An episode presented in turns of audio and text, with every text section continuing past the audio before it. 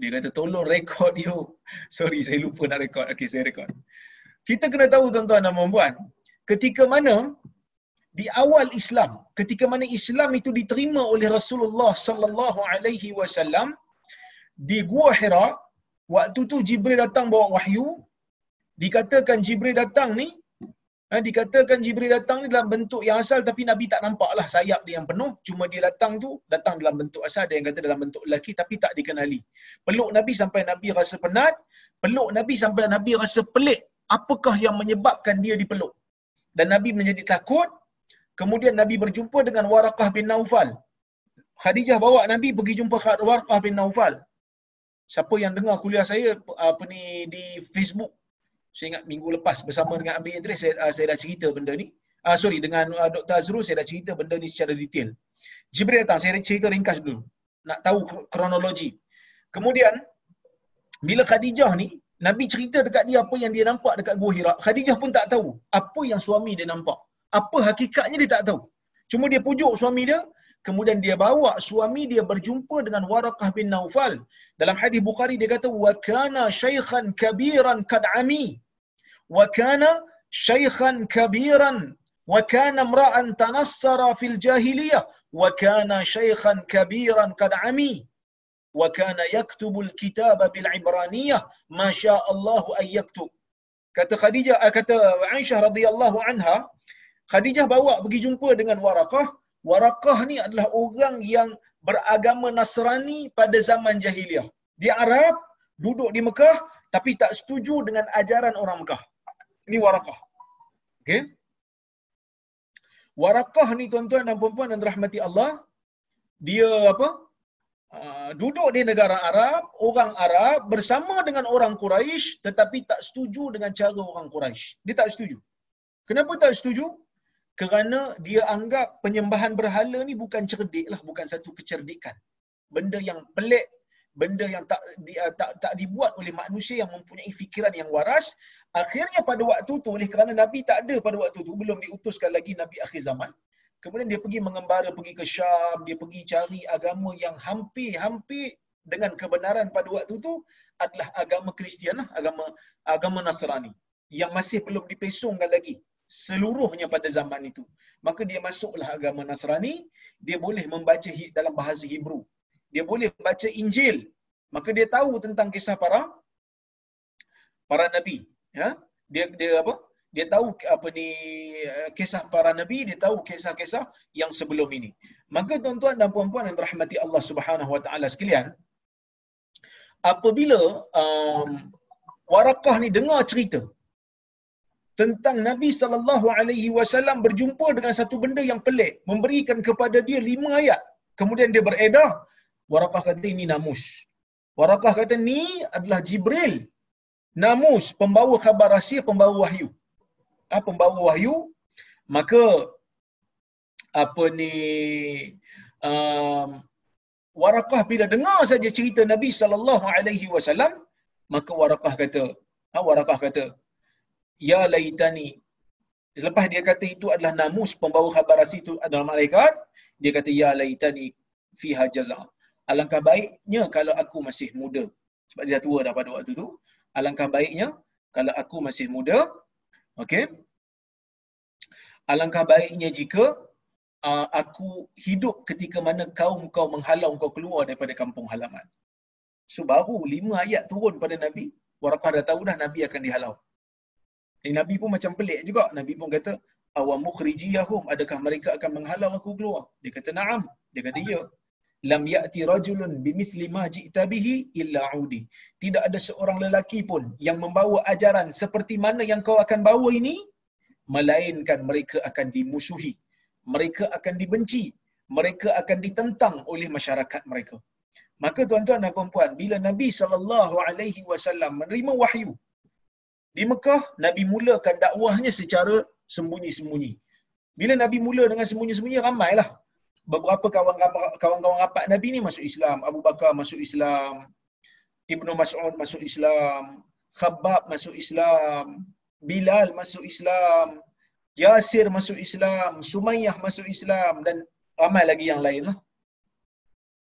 Kemudian tuan-tuan dan puan-puan yang dirahmati Allah, Allah Subhanahu wa taala turunkan ayat Al-Quran minta supaya Nabi sallallahu alaihi wasallam ini berdakwah secara terang-terangan. Bila berdakwah secara terang-terangan, turun saja ayat Quran yang mengatakan wa anzir ashiratakal aqrabin. Berikan amaran wahai Muhammad kepada kaum keluargamu yang terdekat. Kepada kaummu yang terdekat maka tuan-tuan dan puan-puan dan rahmati Allah Nabi pun panjatlah bukit Sofa Nabi panjat bukit Sofa masa tu Nabi kata ya bani fahr ay ya bani fihr wa ya bani adi law akhbartukum bi anna khailan bil wadi. Ya? Apa ni law law akhbartukum bi anna khailan bil wadi turidu an tughira alaikum fahal antum musaddiqi kan jadi tuan-tuan dan puan-puan yang rahmati Allah nabi tanya soalan dekat golongan quraisy ya. Nabi kata kalaulah aku tanyakan kepada kamu kalaulah aku khabarkan kepada kamu apa ni tentang bahawasanya di belakang bukit sofa ni ada tiga berkuda yang datang ingin menyerang kamu dalam apa ni keadaan um, kita panggil apa dalam keadaan kamu tidak mengetahui mereka akan serang kamu. Maksudnya dia serang hendaklah. Adakah kamu percaya dengan aku? So, soalan nabi mula-mula. Bukanlah apa soalan nabi tu bukan makna nabi nak bagi tahu betul-betul memang ada nabi nak test power je. Dia orang ni percaya kat nabi ke tidak? Ha, dia orang ni tak nak percaya kat Nabi ke tidak? So bila Nabi tanya macam tu, maka mereka mengatakan ma jarabna alayka kadhiban ya Muhammad. Ya, ma ma jarabna alayka kadhiban ya Muhammad. Maka kami tidak apa? Uh, kami tidak pernah ada pengalaman kena tipu dengan kamu wahai Muhammad. Ya. Kami tidak ada pengalaman kena tipu dengan kamu wahai Muhammad. Maka tuan-tuan dan puan-puan mereka percayalah kalam Nabi. Mereka percaya dengan apa yang Nabi nak cakap. Ha? Jadi bila Nabi panggil saja orang-orang Quraisy pada waktu tu, jadi ramai nak dengar ni sebab masa tu Nabi ni dia punya apa? Kita panggil dia punya saham tengah tinggi. Nabi sallallahu alaihi wasallam ni dia punya saham, dia punya orang kata apa? pengaruh masa tu masih lagi masih lagi tinggi. Masih lagi besar di sisi orang Arab Quraisy. Kenapa? Kerana pada masa tu orang tak ada masalah pun dengan Nabi sallallahu alaihi wasallam. Kan tak ada masalah dengan Nabi SAW. Maka, siapa-siapa yang tak mampu dengar, waktu tu, dia orang akan hantar wakil. Nak nak minta supaya dia ni dengar apa yang Nabi Muhammad sallallahu alaihi wasallam nak sebut. Ha, dia nak sebut apa ni um, apa yang Muhammad nak cakap kepada mereka. So bila Muhammad cakap apa ni kalau aku bagi tahu kepada kamu belakang ni ada tentera berkuda datang nak serang kamu percaya tak semua cakap kami tidak pernah ada pengalaman kena tipu dengan kamu wahai Muhammad ya? Kami tak pernah ada pengalaman. Maksudnya kami percaya apa yang kamu cakap. Kamu cakap benda yang betul. Ya? Baik. Kemudian tuan-tuan dan puan-puan Nabi mulakan dakwahnya secara terang-terangan. Nabi kata ya ma'syara quraisy ini nadhirul lakum baina yaday azabin syadid. Wahai orang Quraisy, sesungguhnya aku memberikan berita buruk kepada kamu tentang azab yang bakal kamu menimpa. Uh, yang yang apa ya, dengan azab yang bakal menimpa kamu. Ah maka tuan-tuan dan puan-puan yang dirahmati Allah Subhanahu wa taala kita tengok di sini Nabi beraninya bagi tahu tentang berita buruk.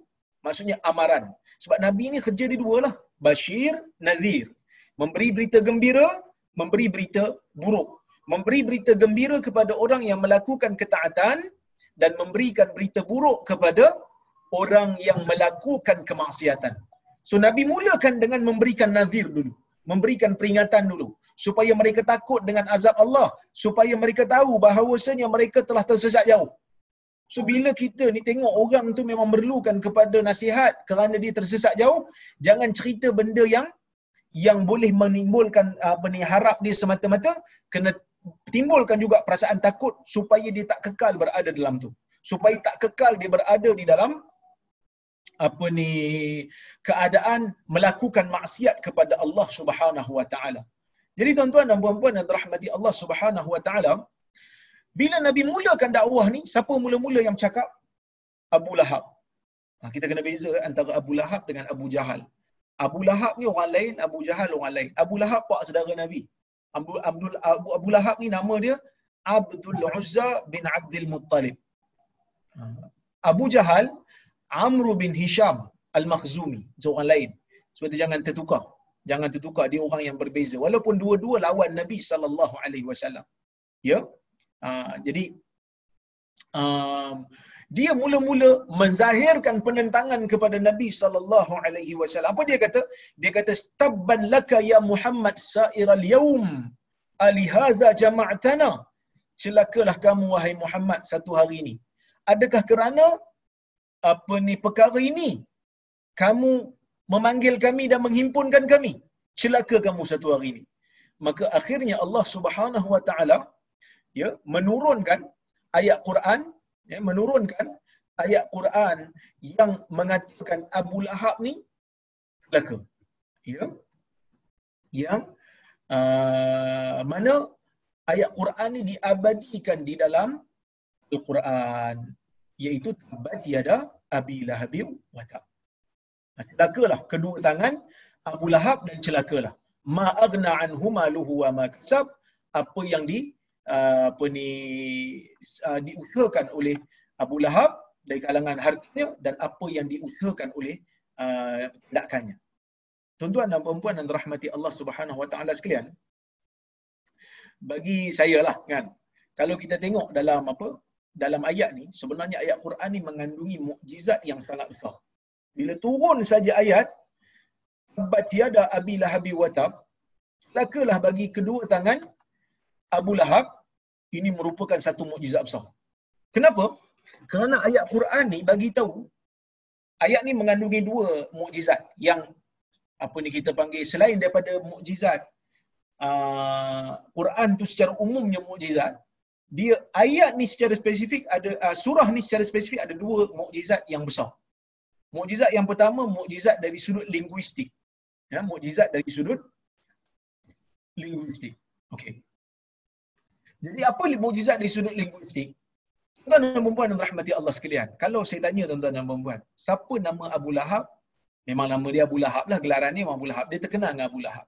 Maka ayat ni menyebut nama Abu Lahab. Tabbat yada Abi Lahab wa tab ma aghna anhu maluhu wa ma kasab saya selana ranza talahab wa imra'atuhu hammalatal hatab dan apa ni yang akan menjadi ahli neraka juga selain daripada Abu Lahab ni siapa dia yang akan menjadi apa ni ahli neraka selain daripada Abu Lahab ni ialah isterinya ha, ialah isterinya yang mana isterinya tidak disebut namanya dalam surah ni Kenapa tak disebutkan namanya dalam surah ini? Kerana apa ni kalau kita kaji sebenarnya Abu Lahab ni isteri dia lebih terkenal dengan nama apa ni Ummu Jamil. Dengan nama Ummu Jamil. Jadi bila nak Ummu Jamil ni sebenarnya dari sudut bahasa makna dia ibu kepada orang yang cantik. Nama dia tu nama yang baik lah, nama yang cantik, nama yang baik. Okay. Jadi bila Abu Jahal, eh sorry, Abu Lahab, nama dia disebut, Ummu Jamil, namanya tak disebut. Kenapa? Kerana nama Ummu Jamil tu tak sesuai untuk disebut untuk ayat yang bercerita tentang azab neraka. Tak sesuai nak sebut nama dia yang baik. Maka Allah Allah Subhanahu Wa Taala sembunyikan namanya hanya berpada dengan isyarat isteri kepada Abu Jahal wa mar'atuhu hammalatal hatab dan isteri Abu Jahal pun akan masuk ke dalam neraka yang mana dia akan membawa kayu api neraka maka tak sesuai nama apa ni apa ni isteri Abu Jahal tu Allah Taala sembunyikan hanya dengan gelaran isteri kepada Abu Lahab tapi kenapa Abu Lahab ni disebut pula nama dia Abu Lahab ni disebutkan ha, apa ni uh, nama dia kerana nama Abu Lahab tu memang sesuai dengan konteks ayat. Kenapa sesuai? Apa ni kita panggil kerana maksud lahab tu sendiri adalah flame. Flame api. Lidah api. Abu Lahab maksudnya bapa kepada api yang marak. Maka sebab itu tuan-tuan dan puan-puan yang dirahmati Allah Subhanahu Wa Taala sekalian, ya, um, saya melihat uh, bila Allah Taala sembunyikan perkara ini, uh, nama Abu uh, isteri Abu Abu, Abu Lahab ia merupakan satu mukjizat linguistik. Itu pertama. Yang kedua, ya, yang kedua ialah um, perkara yang berkaitan dengan mukjizat dari sudut masa akan datang. Yang ni kita panggil mukjizat uh, zamani, mukjizat uh, uh, kita panggil apa timing lah. Kerana ayat ni turun sewaktu Abu Lahab masih hidup, sewaktu Ummu Jamil masih hidup. Cuba tuan-tuan dan puan-puan bayangkan, kalaulah kata ayat Quran turun bagi tahu yang Abu Lahab dalam neraka, Ummu Jamil dalam neraka, tiba-tiba lepas tiga hari turun ayat ni, Abu Lahab masuk Islam. Apa jadi? Apa jadi? Ha. Maksudnya, kalau dia apa? Dia masuk Islam saja lepas ayat ni turun, maka apa ni ayat Al-Quran ni terus jadi tak bilik. Tetapi Allah Subhanahu Wa Taala tahu bahawasanya ya bahawasanya perkara ini adalah perkara yang uh, diketahui oleh Allah dengan sebenar-benar tahu. Ya, maksudnya Allah tahu apa yang akan datang. Allah tahu Abu Abu Lahab ni akan mati dalam keadaan kafir. Maka sebab itu Allah Taala turunkan ayat Quran ni sebelum daripada Abu Lahab mati. Allah Taala bagi tahu dah sebelum dia mati pun aku tahu dia ni dalam neraka dan dia memang tak akan masuk Islam. Maka ini merupakan mukjizat yang yang besar, yang mukjizat yang besar yang ber, uh, yang yang berlaku di dalam satu surah yang pendek. Sebab tu kadang-kadang bila kita baca kan ayat ni bila kita baca surah ni kadang-kadang kita tak ada rasa apa pun. Sepatutnya kita kena rasa besar ayat surah ni kerana dalam satu surah mengandungi dua mukjizat yang besar. Maka sebab itu tuan-tuan dan puan-puan kita bila baca Quran dan kita tadabbur, kita tadabbur, makin lama tadabbur, makin lama barulah kita tahu bahawasanya Quran ni bukan kitab yang biasa-biasa. Setiap kali kita membaca Al-Quran, kita akan dapat makna yang baru kalau kita tadabbur elok-elok. Setiap kali kita baca Al-Quran, kita rasa Quran tu memang seperti mana baru saja dia turun. Dia tak pernah lapuk walaupun dia telah turun beribu tahun. Jadi bila mana Nabi menzahirkan dakwah Nabi secara terang-terangan, maka pada waktu itu bapa saudara dia lah yang pertama yang menimbulkan penentangan. Cuma pada waktu itu orang tak berani nak sentuh Nabi ni. Kalau ada yang disentuh pun yang bukan Nabi. Bilal mungkin, Khabbab mungkin, ya, Zinnirah mungkin. Kan? Tapi Nabi orang tak berani sentuh. Sebab apa? Sebab pada waktu tu ada Abu Talib. Yang mana Abu Talib merupakan pemerintah ataupun pemimpin orang-orang Quraisy pada masa tu. Jadi bila orang tak orang tak berani nak sentuh Nabi, apa mereka buat? Mereka akan guna labelan. Ha, dia, dia guna label lah. Dia kata Nabi Muhammad sallallahu alaihi wasallam ni gila. Nabi Muhammad sallallahu alaihi wasallam ni meracau. Nabi sallallahu alaihi wasallam ni tukang sihir. Jangan dengar dia, dia ni tukang sihir. Kalau kamu dengar mesti kamu suka sebab dia main sihir. Tapi dalam banyak-banyak tuduhan ni tuan-tuan dan puan tuduhan yang paling berat sekali adalah tuduhan gila lah. Kenapa tuduhan gila? Kerana nak bagi tahu kita tak gila setelah satu negeri panggil kita gila, ini bukan satu benda yang mudah lah. Maksud kalau satu negara panggil kita orang gila, kita nak nafi pun susah. Sebab orang gila pun kadang-kadang tak mengaku gila juga. Orang gila kadang-kadang tak mengaku gila juga. Jadi apa ni labelan ini, labeling. Labeling ni merupakan salah satu cara yang mudah untuk orang yang tidak mampu berhujah dengan hujah yang sejahtera, dengan hujah yang kukuh dan ilmiah. Maka dia gunalah label. Ha, sama lah macam negara kita pun. Kan? Dalam negara kita ni pun kadang-kadang bila nak berhujah dan bila nak berhujah tak boleh, apa jadi? Bila nak berhujah tak boleh, maka label. Apa label yang digunakan? Ah, dia tu apa ni uh, wahabi. Ah, dia tu wahabi. Jangan jangan ikut. Maka sebab itu tuan-tuan dan puan-puan yang dirahmati Allah sekalian, saya uh, tengok benda ni adalah ulangan kepada sikap yang pernah ditunjukkan oleh orang-orang yang tidak mempunyai hujah sebelum daripada daripada ini. Baik, tuan-tuan dan puan-puan yang dirahmati Allah Subhanahu wa taala sekalian. Bila Abu Talib meninggal dunia? Ya, bila Abu Talib apa ni meninggal dunia dalam keadaan yang kafir. Itu menyedihkan Nabi sallallahu alaihi wasallam. Jadi apa yang berlaku? Ya, apa yang berlaku? Setelah daripada itu Abu Jahal menjadi apa ni kita panggil Abu Jahal menjadi um, pemimpin orang-orang uh, Arab di Mekah. Pemimpin bagi orang Arab di Mekah pada masa itu ditukarkan kepada Abu Jahal sebab Abu Talib dah mati.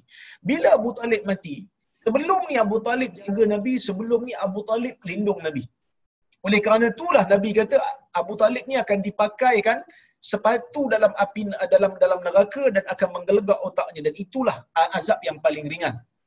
Azab yang paling paling ringan yang dikenakan kepada ahli neraka. Kenapa diberikan azab yang ringan? Kerana sumbangan dia kepada agama pada waktu tu walaupun dia tak Islam. Jadi bila Abu Talib dah tak ada, Abu Jahal ambil alih kuasa, maka Abu Jahal bermaharaja lela.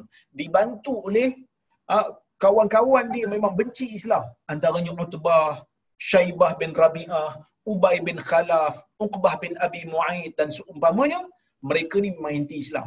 Bila inti Islam, selain daripada mereka teruskan labeling, mereka guna lagi dua cara yang tak pernah di yang tak pernah ada di zaman Abu Talib. Yang pertama, mereka laksanakan perjanjian antara mereka dan orang-orang yang datang ke Mekah. Pada waktu tu supaya tidak berniaga dan tidak berurusan dengan orang-orang Islam pada waktu tu. Sebab itu Abu Jahal pernah sebut dalam satu riwayat disebut dia kata ya ma'syaran nas ghalu fi ashabi Muhammad fa inni dhamin alla takhsaru abada. Wahai orang-orang yang datang berniaga di Mekah, hendaklah kamu eh, hendaklah kamu ini jual harga mahal ha, kepada orang apa ni orang-orang Islam yang ada pada waktu tu. Ha, orang Islam yang ada pada waktu tu kalau orang nak beli barang kepada kamu, jual dengan harga yang dengan harga yang uh, mahal supaya mereka ni tidak boleh membelinya. Ha, dan aku jamin kepada kamu supaya apa ni um, kamu tidak akan rugi selama-lamanya. Orang lain boleh beli, no problem. Ha, dia kata gitu. Ya, dia kata gitu. Baik, tuan-tuan dan puan-puan yang dirahmati Allah sekalian. Bila benda ni pun berlaku dengan kuat, selama lama jugalah dia orang orang Islam di pulau kan. Jadi orang Islam terpaksa berhimpun sama sendiri untuk kongsi makanan yang ada. So dia orang pun berhimpun di perkampungan Bani Hashim sama-sama dia orang. Pada waktu tu waktu yang sangat genting, waktu yang sangat sukar, makanan tak cukup, minuman tak ada, tak banyak. Orang Islam lapar. Tapi mereka tetap kekal dengan Islam. Pada masa itulah Hakim bin Hizam ni, masa ni Hakim bin Hizam ni belum Islam lagi. Akhirnya dia masuk Islam. Hakim bin Hizam yang belum Islam pada masa itu pun kesian tengok orang Islam. Akhirnya dia ambil makanan, dia letakkan di atas unta dia. Dia bawa unta itu dekat-dekat dengan perkampungan Bani Hashim. Dia tepuk unta itu supaya unta dia boleh jalan. Terus pergi ke terus pergi ke, ke perkampungan Bani Hashim. Ha, terus pergi ke perkampungan Bani Hashim yang mana boleh memberi makanan kepada orang Islam pada masa itu. Setelah label, setelah habis labeling, labeling tak boleh, gunakan apa ni uh, tekanan ekonomi pun tak berjaya, eh, pun tak berjaya, maka apa yang mereka buat? Apa yang mereka buat? Yang mereka buat adalah mereka gunakan siksaan. Ha, mereka gunakan siksaan kepada orang-orang yang masuk Islam pada masa itu. Maka Yasir kena seksa, Sumayyah kena seksa sampai dua-dua mati, Ammar kena seksa tapi Ammar tak matilah.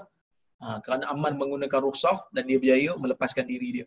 Bilal kena seksa dan antara yang kena seksa selain daripada itu adalah Khabbab bin Al-Arat. Jadi kita nak cerita pasal Khabbab. Khabbab ni seperti mana yang saya sebut tadi, ya, sebagai, uh, sebagaimana yang kita sebut tadi, dia apa ni um, kita panggil ketuk besi dipaksa oleh orang Quraisy untuk baring di atas besinya yang panas. Besi tu merah, disuruh baring. Ha, disuruh baring. Bila baring tuan-tuan dan puan-puan yang dirahmati Allah, kata Khabab tidak ada yang memanaskan besi itu uh, sorry tidak ada yang memadam panas besi itu tidak ada yang memadam api di besi itu melainkan lemak aku yang cair daripada belakang aku ini tuan-tuan dan puan ini cerita ni kalau saya mula cerita saya akan sedikit emosi kerana betapa sakit dan betapa seksanya orang Islam pada waktu tu kerana mempertahankan agama. Betapa hebatnya pengorbanan mereka itu dalam membawa ajaran agama. Disuruh baring di atas besi yang panas kata khabar. Tidak ada yang memadamkan besi itu melainkan hanyalah lemak badan aku, lemak belakang aku yang cair. Sebab itu dalam sejarah Umar bin Khattab radhiyallahu anhu waktu Umar ni jadi khalifah.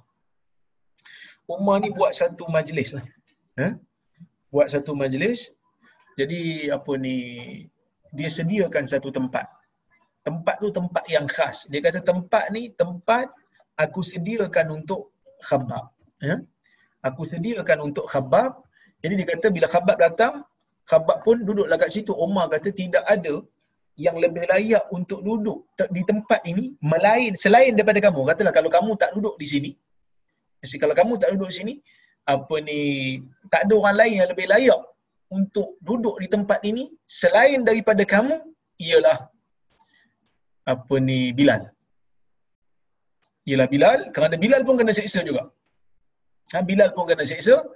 Kemudian tuan-tuan dan puan-puan rahmati Allah, Khabab ni dia buka baju dia, dia tunjukkan belakang dia kepada Umar. Umar mengatakan, "Wallahi ma ra'aitu kal yaumi dhahra dhahra rajul." Dia kata Umar kata, "Demi Allah, aku tidak pernah melihat seperti ini belakang seorang lelaki. Maksudnya punya teruk, parut di belakang ni. Punya teruk, parut di belakang badan khabab.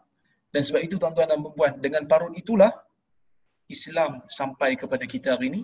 Dengan parut itulah Islam itu subur di Madinah dan berkembang hingga sampai ke seluruh dunia.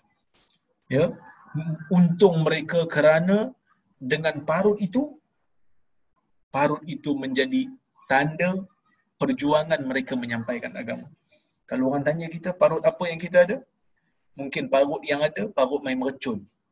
Mungkin parut yang ada, parut main bola. Tapi parut kerana perjuangan agama, tak ada lagi. Maka sebab itu kita, bila sebut nama sahabat, kita kena sayang. Bila sebut nama sahabat, kita kena kasih. Kerana mereka ini adalah golongan terpilih.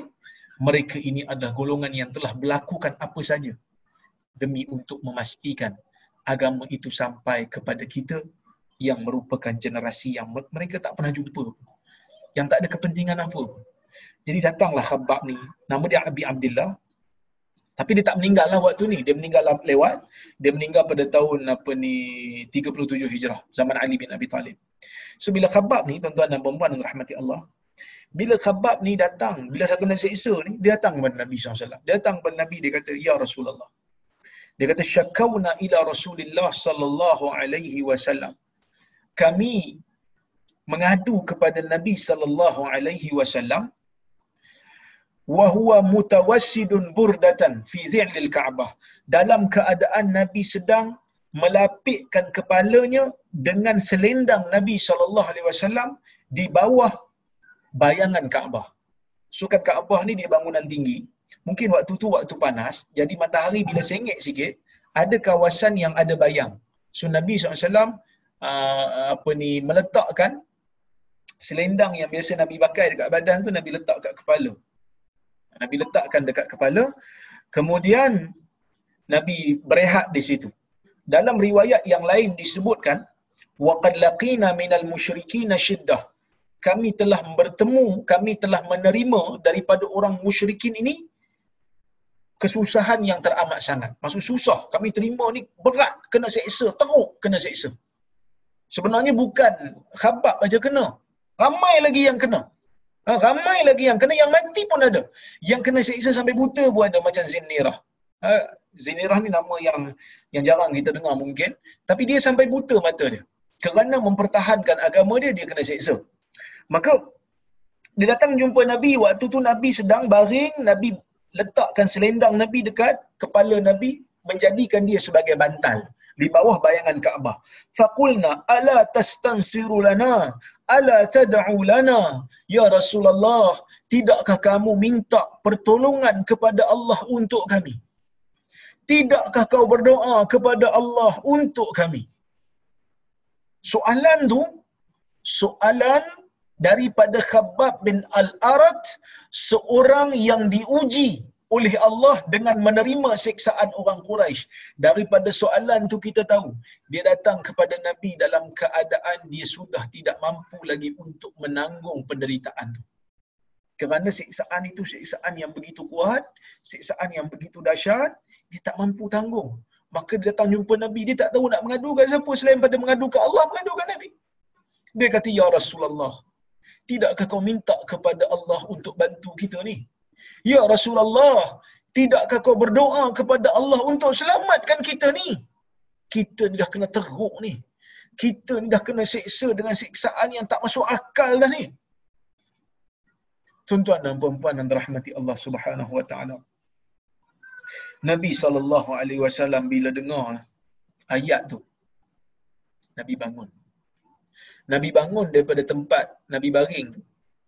Nabi bangun. Dalam riwayat yang lain disebut Nabi bangun tu nampak macam Nabi tu agak sedikit berubah muka dia. Nabi sedikit berubah muka dia. Maka bila apa Nabi berubah muka dia? Kerana soalan seperti itu tuan-tuan dan perempuan. Walaupun datang daripada sahabat Nabi yang rapat dengan Nabi yang awal masuk Islam. Tapi soalan itu soalan yang memberikan Nabi rasa macam kecil hati sikit. Sebab itu dalam riwayat sebahagian riwayat menyebut fajalasa muhmarran wajhu. Nabi pun bangun, Nabi baring. Nabi bangun dalam keadaan muka Nabi merah. Sebab Nabi ni dia cerah. Bila marah, Nabi nampak kat muka dia. So, Nabi marah. Nabi marah, Nabi menahan marah. Nabi kata, Qad kana qablakum Nabi kata qad kana min qablikum yu'khadhu ar-rajul fayuhfaru lahu fil ard. Orang yang sebelum kamu ni ada yang digali untuk dia tanah fayuj'alu fiha. Kemudian dia dimasukkan ke dalam apa ni dimasukkan ke dalam apa ni lubang yang dia yang yang dikorek itu. Ha? lubang yang dikorek itu Kemudian tuan-tuan dan puan-puan dirahmati Allah, Nabi kata, kemudian didatangi dengan apa ni minsyar, didatangi dengan gegaji dan diletakkan di atas kepalanya, ya, letakkan di atas kepalanya, kemudian dibelah dua. Dan ada juga yang disikat. Ha, kemudian dia disikat dengan sikat besi. Sehingga kan apabila sikat saja terhurailah ataupun tergugurlah apa ni Uh, dagingnya daripada daripada uratnya. Sehingga kan uh, daging dia tu tidak ada tulang dan urat lagi dah. Gugur semua. Ya. Maka orang yang kena seksa ni dahlah kena masuk dalam lubang. Kemudian kena gegaji kepala. Disikat dengan sikat besi dagingnya. Dia kata apa? Nabi kata, "Wa ma yasudduhu zalika an dini." Dan semua itu tidak menghalang dia daripada untuk beriman dan meneruskan kepercayaan agama Islam dia. Maksud nak bagi tahu, Nabi nak kata, kamu kalau kamu kena teruk hari ini, kamu kena tahu orang sebelum kamu pun teruk. Kalau sebelum ini, kamu ah, kalau sewaktu ini kamu terkena apa-apa yang kamu rasakan sebagai kesakitan, kamu kena tahu bahawasanya umat-umat sebelum kamu telah pun diuji dengan benda yang sama. Maka sebab itu yang saya bacakan dulu dalam ayat Quran Allah Taala kata apa? Apa ni? Adakah kamu menyangka kamu akan masuk ke dalam syurga sedangkan belum datang kepada kamu eh, apa yang telah datang kepada orang-orang yang sebelum kamu? Yang yang mana mereka ini eh, telah pun diuji telah pun ditimpa penyakit dan kesusahan. Maka Allah Ta'ala tanya kepada orang Islam, Am hasibtum an tadkhulul jannah? Walamma ya'tikum mathalul ladhina khalau min qablikum massathumul ba'sa'u wad-dharra'u wa zulzilu hatta yaqula ar-rasul walladzina amanu ma'ah mata nasrullah.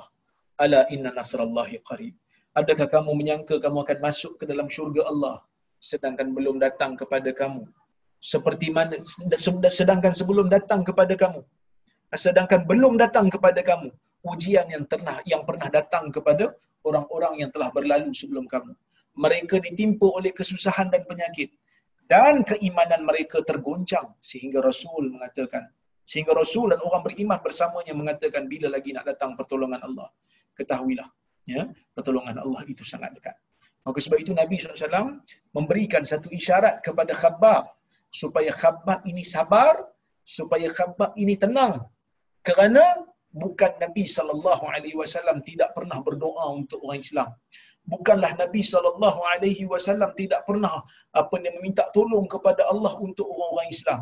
Nabi sallallahu alaihi wasallam sebagai orang yang memimpin pada waktu itu, yang memimpin gerakan Islam pada waktu itu, walaupun waktu itu waktu yang sangat getir, bukan kata Nabi tak fikir, Nabi fikir. Bahkan Nabi sallallahu alaihi wasallam pun dibaling dengan lumpur.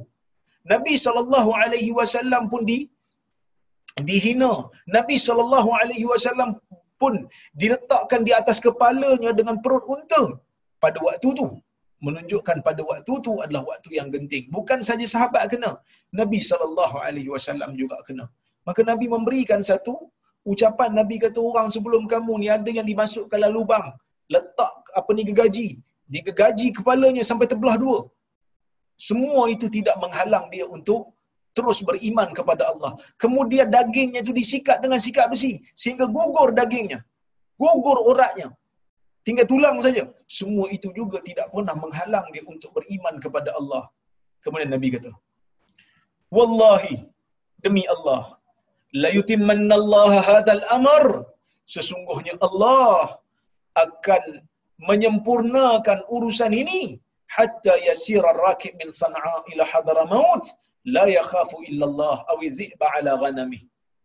Sesungguhnya Allah taala akan sempurnakan urusan agama ni. Maksud sempurna apa? Sempurna maksudnya Allah taala akan menangkan urusan agama ni. Bila nabi sebut ni? Nabi sebut ni waktu nabi sedang kalah teruk. Nabi sebut ni waktu nabi tengah kena seksa teruk. Cuba bayang tuan-tuan dan puan-puan waktu kita tengah teruk kena macam ni tiba-tiba nabi kata akan menang. Tiba-tiba orang kata kita akan menang.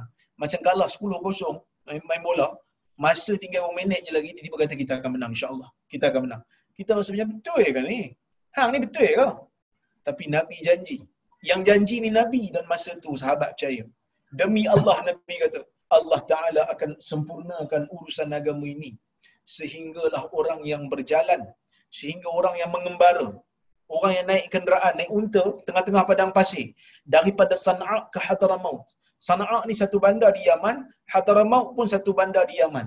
Dikatakan waktu Nabi sallallahu alaihi wasallam mengucapkan hadis ini, Sana'a ke Hadramaut ialah satu laluan yang sunyi, satu laluan yang penuh dengan padang pasir, satu laluan yang penuh dengan lanun. Pada waktu tu orang takut nak bermusafir pada waktu tu. Dan waktu tu di Sana'a dan Hadramaut dipenuhi dengan orang-orang yang bukan Islam. Nabi kata sungguh-sungguh Allah Ta'ala akan menangkan, sempurnakan urusan agama ni. Sehinggalah orang yang bermusafir naik unta daripada San'a ke Hadramaut. Tidak takut melainkan takut kepada Allah. Ataupun takutkan serigala jika dia membawa kambing. Maksudnya apa? Maksudnya, Nabi nak kata, Allah akan menangkan urusan agama ni sehingga orang yang musafir daripada San'a ke Hadramaut, dia tak pernah takut lagi kalau dia Muslim. Kalau dia Muslim, dia bergerak daripada Sana'a pergi Hadramaut. Tak ada orang nak kacau dia, tak ada orang nak pukul dia lagi. Sekarang ni Khabbab bukan kata di Sana'a ke Hadramaut, di Mekah pun kena seksa. Sebab apa? Sebab waktu tu Islam minoriti. Sebab waktu tu Islam dibenci. Waktu tu Islam tak ada kuasa. Waktu tu Islam hanya sikit seperti buih yang akan hilang bila dipijak. Lemah pada waktu tu. Orang Islam. Ha, kerana iman kuat tetapi kuasa lemah tidak ada kuasa politik pada waktu itu, tidak ada negara pada waktu itu, duduk di bawah kuasa orang lain.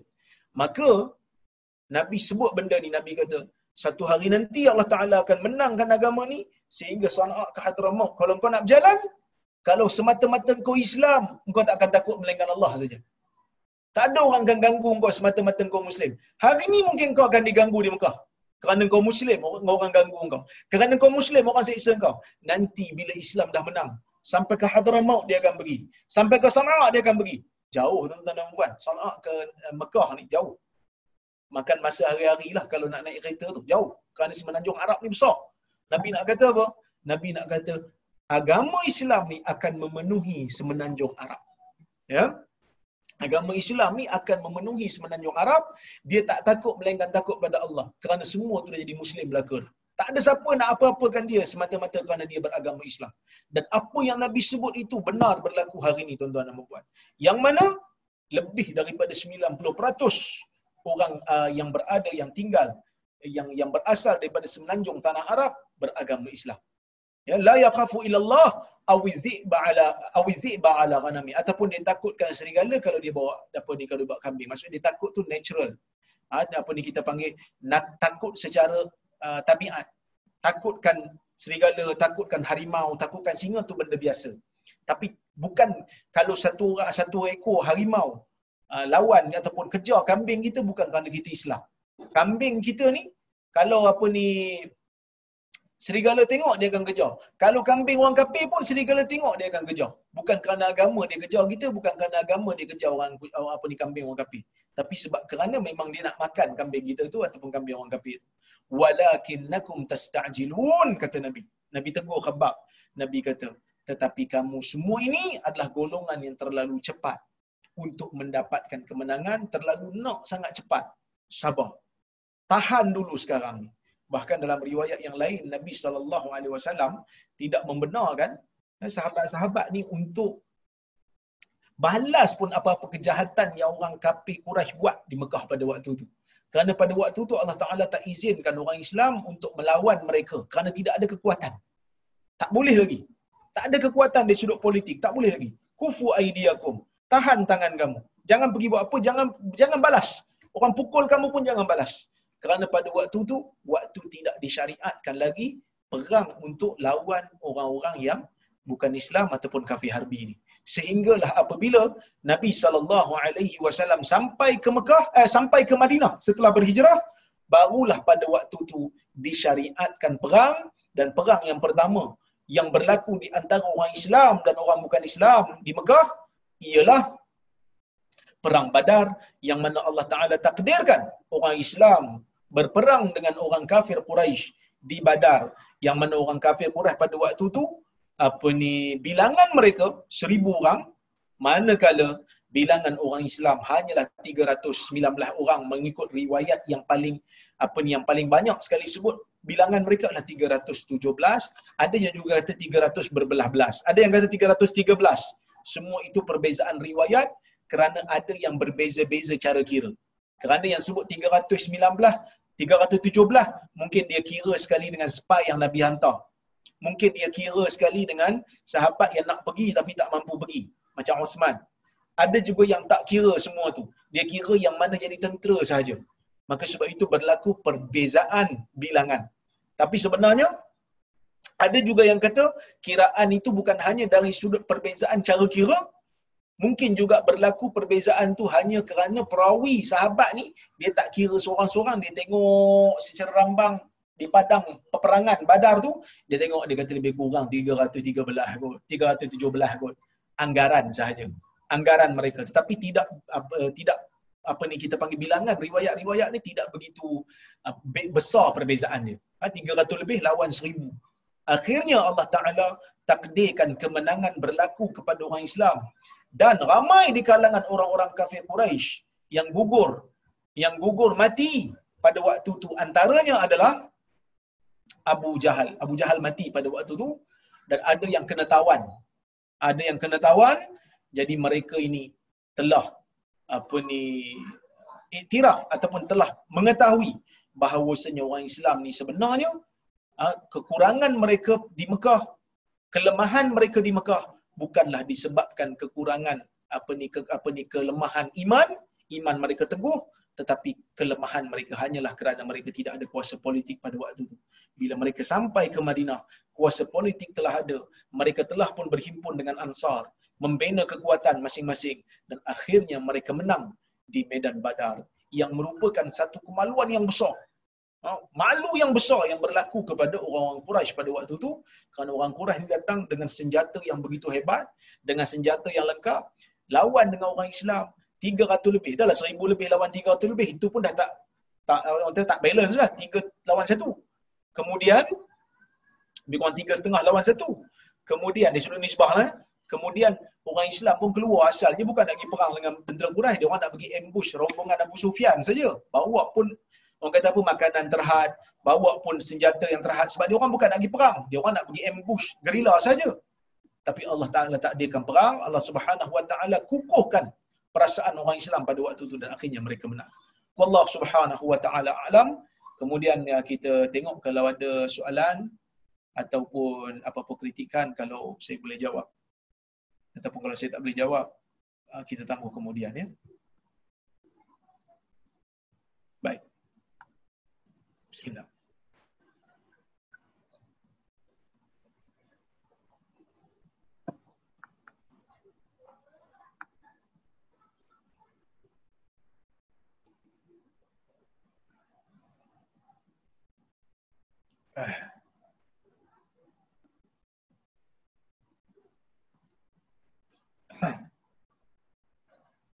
Okey, tengok ada soalan sini.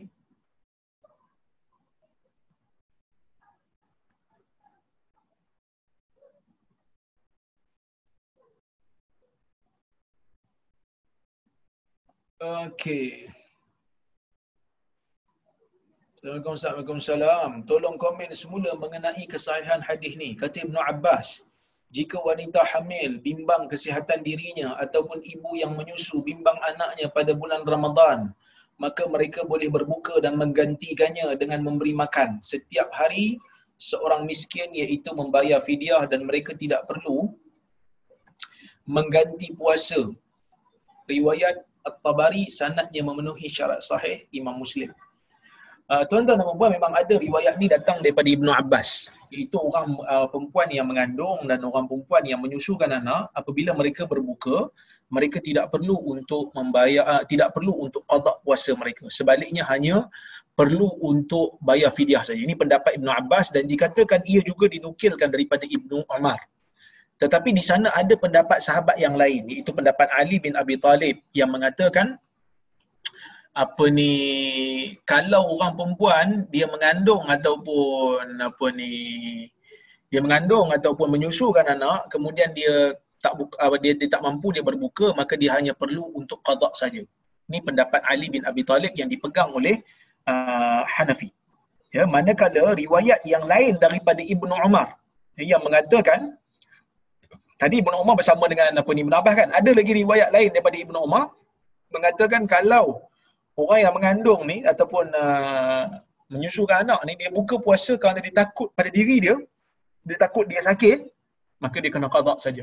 Kalau dia takut pada anak dia saja maka pada waktu tu dia kena qada dan juga membayar fidyah. Satu hari satu tadahan tangan lebih kurang dalam 750 gram beras.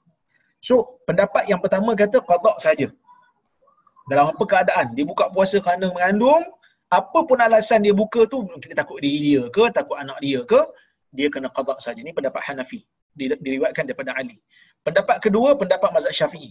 Iaitu pendapat yang dinukilkan daripada Ibnu Umar yang mengatakan kalau dia takut kepada diri dia dia kena berbuka dan kena, dia dia boleh berbuka dan dia kena qada sahaja.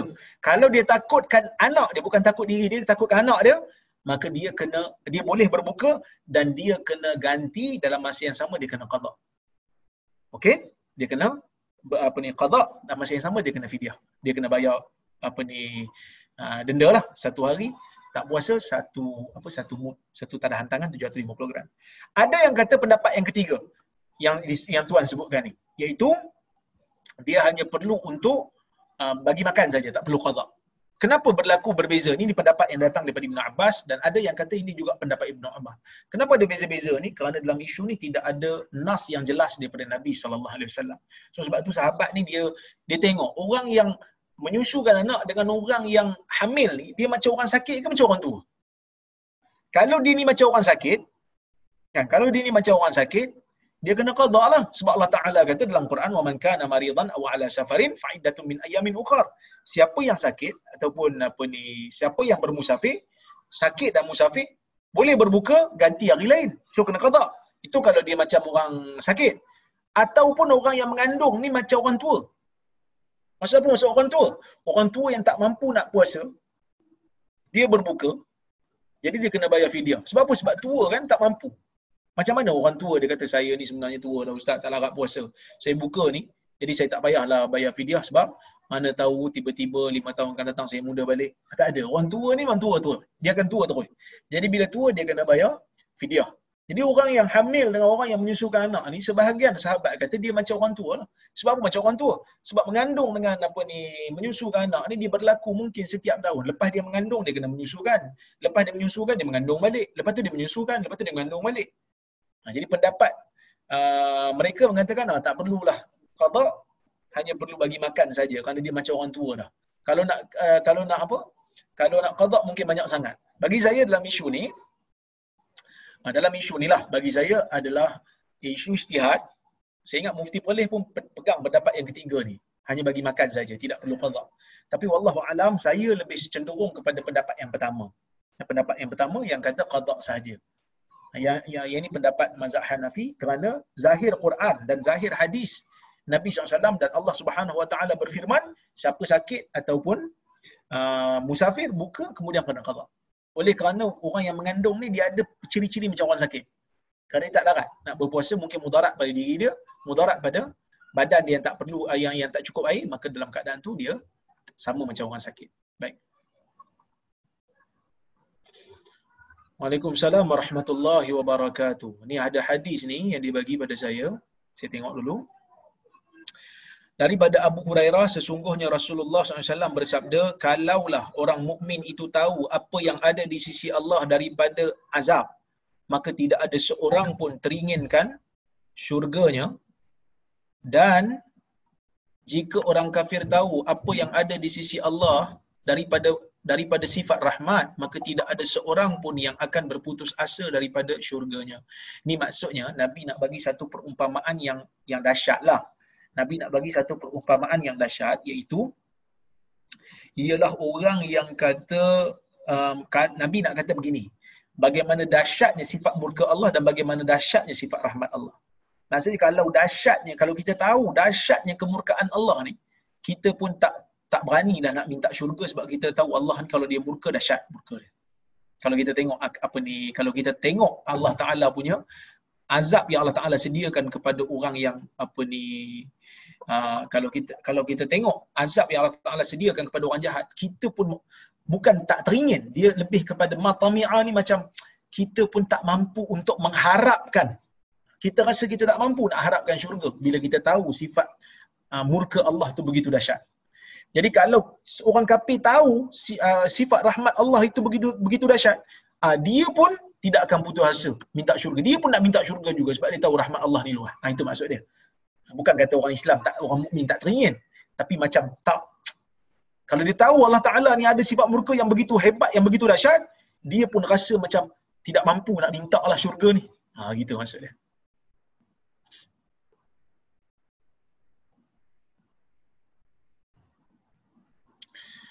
Assalamualaikum. Sejak akhir ini berbagai mesej amalan 10 terakhir Ramadan telah diedarkan. Amalan ini termasuk amalan berikut. Sedekah Fatihah untuk diri sendiri, ibu bapa dan keluarga dan seluruh umat Islam yang masih hidup. Banyak sedekah setiap malam. Sedekah tu harus dibuat pada waktu malam. Apa komen? Sebenarnya tuan-tuan dan puan dalam hadis berkenaan dengan uh, Lailatul Qadar ni ada umum saja. Allah Taala kata uh, Lailatul Qadri khairun min alfi syahr. Uh, malam Al-Qadar itu lebih baik pada seribu bulan. Nabi kata, Man qama Ramadhan imanan ihtisaba ghufira lahu ma taqaddama min dhanbi. Siapa menghidupkan malam Ramadan dengan iman dan mengharapkan pahala akan diampunkan dosa. Dalam riwayat yang disebut, Man qama Lailatul Qadar. sesiapa yang menghidupkan Lailatul Qadar akan diampunkan dosa yang telah lalu dan Nabi pun suruh cari malam Al-Qadar taharruha fil ashril awakhir min Ramadan. Nabi kata carilah malam Al-Qadar tu pada 10 malam terakhir dan Nabi pun pada 10 malam terakhir itu Nabi uh, bersungguh berbanding uh, malam-malam sebelumnya lebih bersungguh. Sebelum tu Nabi bersungguh. Malam 10 malam tu Nabi bersungguh lagi. Tapi tidak ada perincian yang yang yang ditetapkan pada malam itu selain daripada riwayat yang menyebutkan Nabi banyak akan berdoa. Allahumma innaka afu tuhibbul afwa fa'fu anni. Selain daripada tu boleh solat, boleh baca Quran, boleh zikir, boleh doa, boleh sedekah. Apa saja boleh. Tapi cuma saya pelik sikitlah baca doa sedekah Fatihah untuk diri sendiri. Sepatutnya memanglah kita ni bila buat apa-apa amalan memanglah kita nak pahala untuk diri sendiri. Kenapa kita perlu sedekah pada diri sendiri kan? Manakala sedekah pada ibu bapa apa semua ni termasuk dalam bab yang saya telah huraikan dulu, ulama berbeza pendapat tentangnya.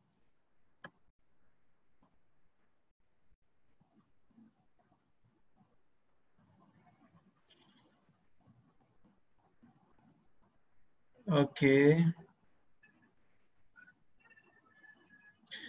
Dalam suasana PKP dibolehkan untuk beriktikaf di tempat solat musalla atau di satu ruang yang dikhususkan dalam satu rumah untuk solat bersama ahli keluarga dalam ruangan yang apa ni oleh sebahagian fuqaha di ruang khusus untuk solat dalam keadaan begini. Ah ini memang ada ulama yang sebut seperti ini ya. Memang ada ulama yang sebut seperti ini dia kata asalnya memang ada pendapat ulama yang mengatakan orang perempuan ni boleh iktikaf di rumah dia, di masjid rumah dia. Maksudnya di rumah dia tu ada tempat untuk khas untuk solat, orang perempuan boleh boleh iktikaf situ. Itu pendapat Hanafi, tapi majoriti tak benar kan, mesti di masjid. Tapi dalam keadaan begini, dalam keadaan begini, dalam keadaan yang sukar seperti ini nak pergi masjid tak boleh, maka sebahagian fuqaha moden hari ini cuba untuk berijtihad mengatakan boleh. Ya, untuk apa ni kita beriktikaf di rumah. Kerana ada satu hadis yang Nabi kata idza maradal abd aw safar kutiba lahu minal ajr misla ma kana ya'malu muqiman sahihan hadis bukhari. Siapa yang sakit ataupun siapa yang bermusafir akan ditulis amalan dia pahala dia penuh seperti mana dia sihat dan dia bermukim. Maksudnya kalau kita tak mampu kita boleh buat di rumah. Itu pendapat sebahagian ulama. Wallahu alam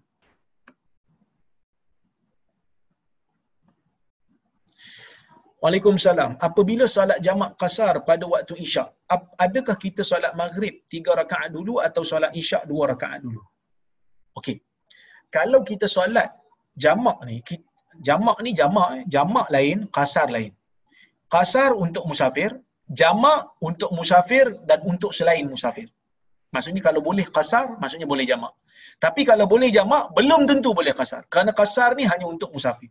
Kalau kita sakit, kita ambil pendapat ulama kata nak solat boleh solat jamak tak tu dalam keadaan kita bukan musafir waktu tu kita tak boleh jamak asal kita hanya jamak saja. Jamak ni ada dua satu jamak takdim satu jamak takhir. Jamak takdim kita himpunkan dua solat di waktu pertama. Solat zuhur dan asar di waktu zuhur. Solat maghrib dan isyak di waktu maghrib. Yang ni wajib tertib. Maksudnya wajib solat yang pertama dulu baru solat yang kedua. Kerana waktu yang kedua tak masuk setelah selesainya solat yang pertama Okey, itu disepakati. Manakala kalau jamak takhir, kalau kita solat tu kita himpunkan di waktu yang kedua. Kita solat zuhur dan asar di waktu asar, kita solat maghrib dan isyak di waktu isyak. Yang ni ulama berbeza pendapat. Mazhab Hambali kata mesti ikut tertib. Maksudnya kalau kita nak solat jamak, kita mesti solat zuhur dulu baru asar. Solat maghrib dulu baru isyak. Kalau kita solat walaupun jamak takhir solat terbalik tidak sah mengikut mazhab Hambali ya, tidak sah mengikut mazhab Hambali kita kena ulang solat yang pertama tu. Katalah kita solat isyak dulu lepas tu kita solat maghrib. Maghrib tu kita kena solat isyak lagi lepas tu. Kerana isyak tu belum masuk, masuk waktu tak sah. Lepas solat maghrib sah baru baru masuk isyak. Tapi mazhab syafi'i dalam isu ni dalam bab jamak takhir ni mereka kata jamak takhir tidak ada uh, ketat syarat dia kerana dua-dua waktu dah masuk. Tadi waktu zuhur dah masuk awal waktu asar pun dah masuk. So kita nak solat jamak takhir boleh asar dulu boleh zuhur kemudian kerana waktu zuhur dah masuk tadi. Saya cenderung pada pendapat ni. Walaupun saya mengatakan sunat kita dahulukan zuhur. Sunat dahulukan zuhur, kemudian asar. Kalau solat asar dulu, tidak ada masalah boleh solat zuhur kemudian. Cuma digalakkan dahulukan solat zuhur. Wallahu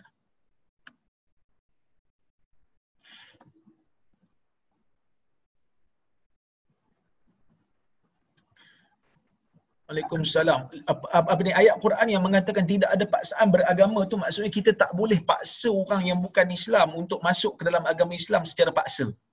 Kerana siapa yang masuk Islam secara paksa ini eh, tidak uh, tidak sah Islam dia. Kalaulah kata orang munafik kan.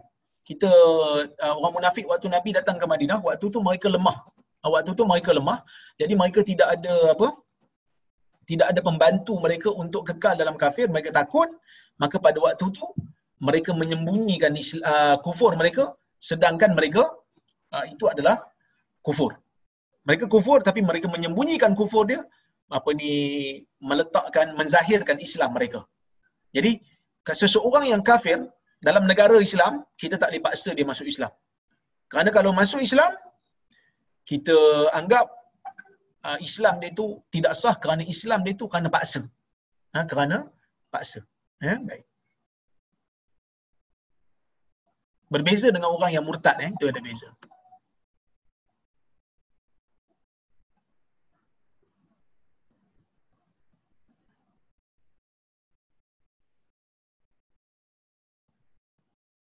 Riwayat Aisyah dengan Nabi amalan sebelum tidur yang ada sebut pasal apa? Baca selawat apa semua ni saya tidak jumpa asalnya. Minta maaf ya.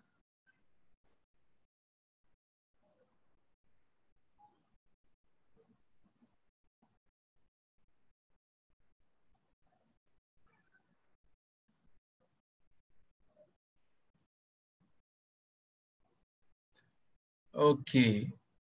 Sekejap, saya tengok yang lain kalau ada.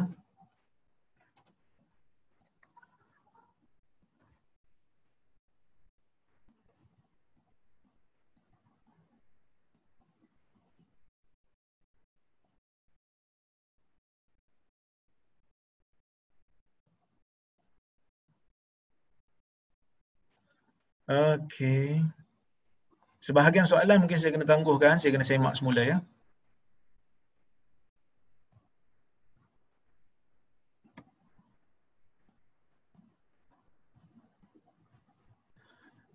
Belajar-belajar topik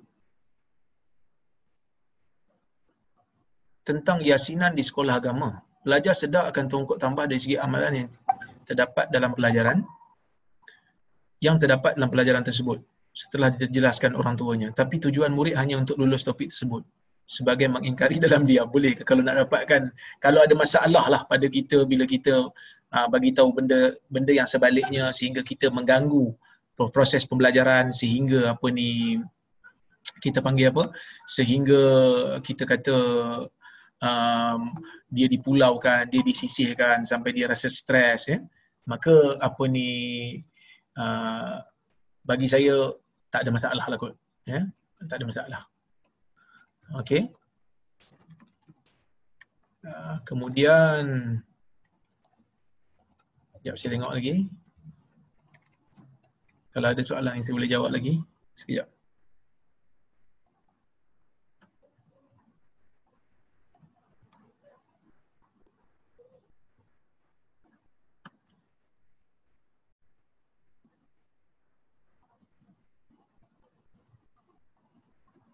Okey, ini soalan juga, menarik juga ni soalan dia kata. Um, Salam Ustaz, berkenaan hadis solat malam terawih yang makmum akan mendapat pahala seolah-olah solat sepanjang malam jika dia habis solat bersama Jika saya, adakah jika saya berjemaah bersama kawan berdua dan bertukar-tukar menjadi imam akan mendapat pahala yang sama? Ya. Um, kena tunggu sampai dua-dua tu habis dulu. Ini yang disebut oleh Syekh Ibn Uthaymin. Yang mana Syekh Ibn Uthaymin pernah ditanya satu soalan. Dia kata, um, sebahagian manusia, apa ni, um, apa, uh, ada dua imam, imam pertama dengan imam kedua kan. Ha, jadi kalau dia lepas imam pertama tu dia beredar terus dia tak dapat dah dia kena mesti imam kedua. Sebab dua-dua imam tu dianggap sebagai sebagai satu. Ha, sebagai satu. Ya. Ha, walaupun uh, zaman Nabi tak ada lah benda tu. Kerana zaman Nabi, ya Nabi lah imam. Zaman Umar pun Ubay menjadi imam kan, seorang je. Tapi kalau lah kata masjid tu dia gile-gile kan. Contohnya macam empat, isyak dengan empat uh, terawih, satu imam pertama kemudian uh, empat tarawih bersama uh, bersama dengan tiga witir imam lain so kita kena solat dua-dua Kita kena solat dengan dua-dua imam baru dapat uh, kelebihan yang kata man qama ma'al imam hatta yansarif kutiba lahu qiyamul lailah. Siapa yang lail bersama imam sehingga imam selesai, maka akan ditulis pahala satu malam. Okey. Baik.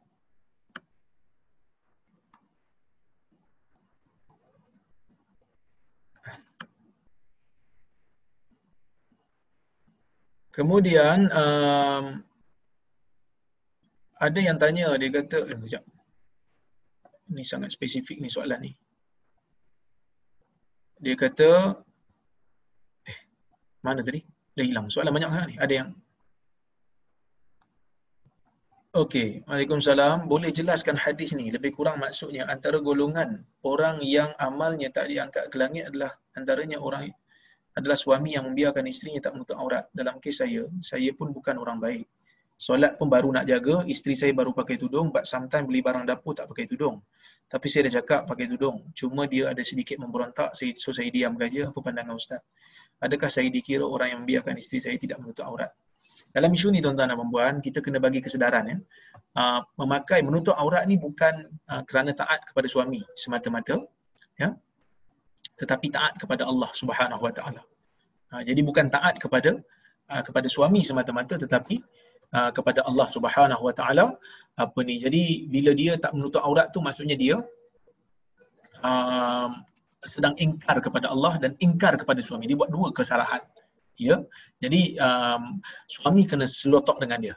Ya, selotok dengan dia, bagi tahu dengan dia apa saya ni bukan orang baik juga, kita perlu sama-sama apa ni sama-sama untuk uh, mengingati diri masing-masing sebab kita sama-sama nak masuk syurga sama-sama ni kan saya tak nak salah seorang daripada kita saja yang yang masuk syurga kita tak mau ya kita nak supaya sama-sama apa ni kita masuk syurga. Jadi sebab itu tuan-tuan dan puan kita kena uh, cakap elok-elok dengan dengan isteri, kita kena teruskan nasihat. Kita teruskan nasihat, jangan putus asa. Tapi kita kena nasihatlah jangan biarkan. Ya, kalau kita biarkan, lama-lama apa ni kita pula akan dianggap sebagai orang yang bersubahat. Sebab uh, suami ini merupakan pemimpin kepada isteri dia. Yang mana nabi kata kullukum ra'in wa kullukum mas'ulun an ra'iyati. Setiap daripada kamu adalah apa ni setiap, setiap daripada kamu um, um, pemimpin dan setiap daripada kamu akan dipertanggungjawabkan dengan uh, apa yang dipimpin. Jadi kalau dia dah tapi kalau dia dah tegur dia dah apa ni nasihat? Cuma isteri dia tak mau dengar isteri dia memberontak dan isteri dia degil dan dia tidak mampu untuk buat apa-apa kerana kalau nak buat apa-apa pun takut akan membahayakan ataupun memudaratkan hubungan dia dengan isteri dia. Maka pada waktu tu ah, doalah supaya isteri kita berubah. Mudah-mudahan Allah Subhanahu Wa Taala menggerakkan hati dia untuk berubah. insya-Allah pada waktu tu suami tidaklah lagi dianggap uh, cuai kerana dia dah nasihat. Tapi jangan jangan apa ni kita panggil apa jangan berhenti untuk uh, jangan putus asa untuk nasihat. Teruskan nasihat. Teruskan teruskan. Buat apa saja supaya isteri itu berubah. Insyaallah. Wallahu subhanahu wa taala alam. Um, hadis yang Allahumma innaka afu tuhibbul afwa tu hadis riwayat Tirmizi. Sebahagian ulama mengatakan hasan sebahagian ulama ada yang mengatakan ia dhaif kerana masalah di sudut sanadnya tetapi tak ada masalah. Boleh diamalkan dalam fadailul amal sebab di doa tak ada masalah Ya, jadi saya, saya kira cukuplah sekadar tu untuk malam ini. InsyaAllah kita akan sambung pada kuliah yang akan datang. Apa yang baik daripada Allah, apa yang buruk datang daripada kelemahan diri saya. Saya mohon maaf. Terkasar bahasa tersilap kata. Aku luka uli hadha. Wa astaghfirullahaladzim li walakum. Assalamualaikum warahmatullahi wabarakatuh. Minta maaf kalau ada soalan-soalan yang saya terlepas. Ya, banyak sangat soalan saya tak boleh nak baca semua. Terima kasih. Waalaikumsalam Ustaz. Waalaikumsalam Ustaz.